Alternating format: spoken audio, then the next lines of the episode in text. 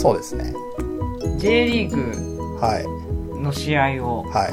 私初めて生で見たんですけど。僕も初ですよ。そうなんですよ。その話をちょっと熱いうちにはいはい。したいなと。ネタ出しした時も2人ともかぶりましたからね、はい。今日の試合はヴィッセル神戸がまあ、あの地元のノエビアスタジアムっていう、まあ、ホームゲームですね。はい。で、まあ、相対戦相手はコンサドーレ札幌ですかね。あの、試合が10 13時からだったんですけど、13時7分で13時7分。まあ、あの、11時から会場に、まあ、スタジアムに入れますよっていうことだったので、まあ、ちょっとスタジアム自体も気になってたんですよ。その、完全キャッシュレスですっていうことを噂で聞いていたので、なので、まあ、11時に入ったんですけど、うんまずね、その観客席とかに入っていって驚いてたのは、相手方のね、応援。コンサドーレさんのうんサポーターの皆様の熱気に完全にやられましたね。すごいですね。まあだからに人数がどうって本当にあのグラウンドを囲う中の、まあ、10 15%占めるか占めないかぐらいの塊のところに、まあコンサドーレさんのサポーターさんが集まってたんですけども、そこの一体感たるや、すごかったね。たるやですね。ちょっと完全に KO されてる感じをね、ちょっと試合前は受けてましたね。はい。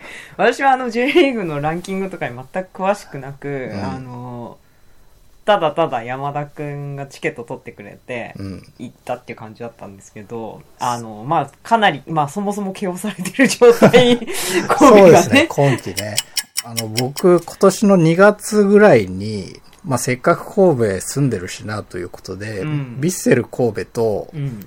あの、サッカーのね、サッカーだとヴィッセル神戸、うんで、野球だと、近鉄オリックス、バッファローズ。うん。まあ、ふ両方地元のチームのファンクラブに入ってみたんですよ。うんうんまあ、お大人としては一番その、なんか、お手頃なうんうんうん。プランで両方入っている。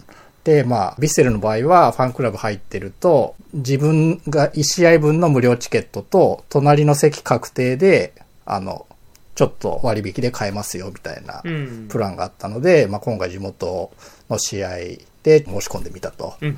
いうところですね。でもお手頃価格だよね。そうですね。だからまあ、正直年会費分、まあ3000とか4000とかで、まあ自分の分は無料で、まあ一緒に来てもらった分は3000円なんですよ。で、まあ思ったのはすごい近い。すごいいい席だったね。もうゴールに近い。超ゴール近かったうね。ん。で、高さも全然なんか、僕野球とかってすごい観客席が遠いイメージね遠いイメージなんですけど、サッカーすごいなんか近いなと思って、それは結構びっくり。ねえ、本びっくりしま当にしたねゴール前の席で、しかもあの、前半戦で、うんあの、ヴィッセルが1点目を取った時に、本当目の前だったんで、うんなんか、うおーってやっぱなりましたね。目の前ですよ。イニエスタがコーナーキックを我々側のコーナーから蹴って。そう、熱かったね。ねもうイニエスタが蹴るってなって、もうみんな立ち上がって、うおーってなって、うん。来たコーナーキックみたいな中でもうそうそうそう。血を這うような、そうね。シュートで。あの1点目決めた人。あれかっこよかったね、うん。本当に。いやいや。やっぱあの距離感で見るとなんか、ねもうなんか、ゴールってなった時にもう自然と両手が上がるみたいなのあるよね。あと、イニエスタなんかコーナーキック前に水かぶってんなとか。ね やっぱ暑い、暑いよね、みたいなね。すごいすごい暑かったたね、今日はね。すごい暑かったんですよ。ちょっと試合のことはね、うんいくらでも語れるんですけど、まあ IT 目線でどうでした？まあ IT 目線で言うと、まず、キャッシュレスっていうのは本当にキャッシュレスでしたと。まあ、まずその、スタジアムに入るときも QR コードのチケットをスマホでピッて読んでもらって入る。うん。で、まあ、食べ物とか、まあ、フードのお店とか、まあ、あとはその、ファングッズとか、うんまあ、売ってるお店とかあるんですけど、スポンサーが楽天なんですよ、ビッセル神戸って。なので、楽天ペイか楽天カードか楽天キャッシュっていう、まあ、その楽天系のサービスでしか、うん。もうなんか受け付けてないみたいな状態だったので、おおなんかここまで割り切っていて、まあ少なくとも今、えっと、来場者が1万8000人なんで。今日はね、多かったみたいね。だけどまあ、全員それで購買行動してるんだなというのは、なんか、で、そんなに混乱してるようにも見えなかったので、そうね、やっぱこれで、例えばもう2万人がね、うん。楽天経済圏うん。でこう生きる実証実験の場として、あの、まあ、ノエスタがあるって考えたら、うんそのやっぱ民間企業がああいうところをなんかこう運営する権利を得ておくっていうのはなんかもうお互いいいことだなってすごいちょっと思ったりしましたうね。ん。鹿島アントラーズもメルカリうん。だし、まあ野球で言うとソフトバンクもうん球団持ってるし、ままあまあねあこういう流れはやっぱいいですよね。あと思ったのはやっぱりその、今回その北海道から来てる人がいるんだなっていう、まああの応援団を見て、なんかいすごい意識したんですけど、地域密着って J リーグ言われてるけど、やっぱすごいなと思って。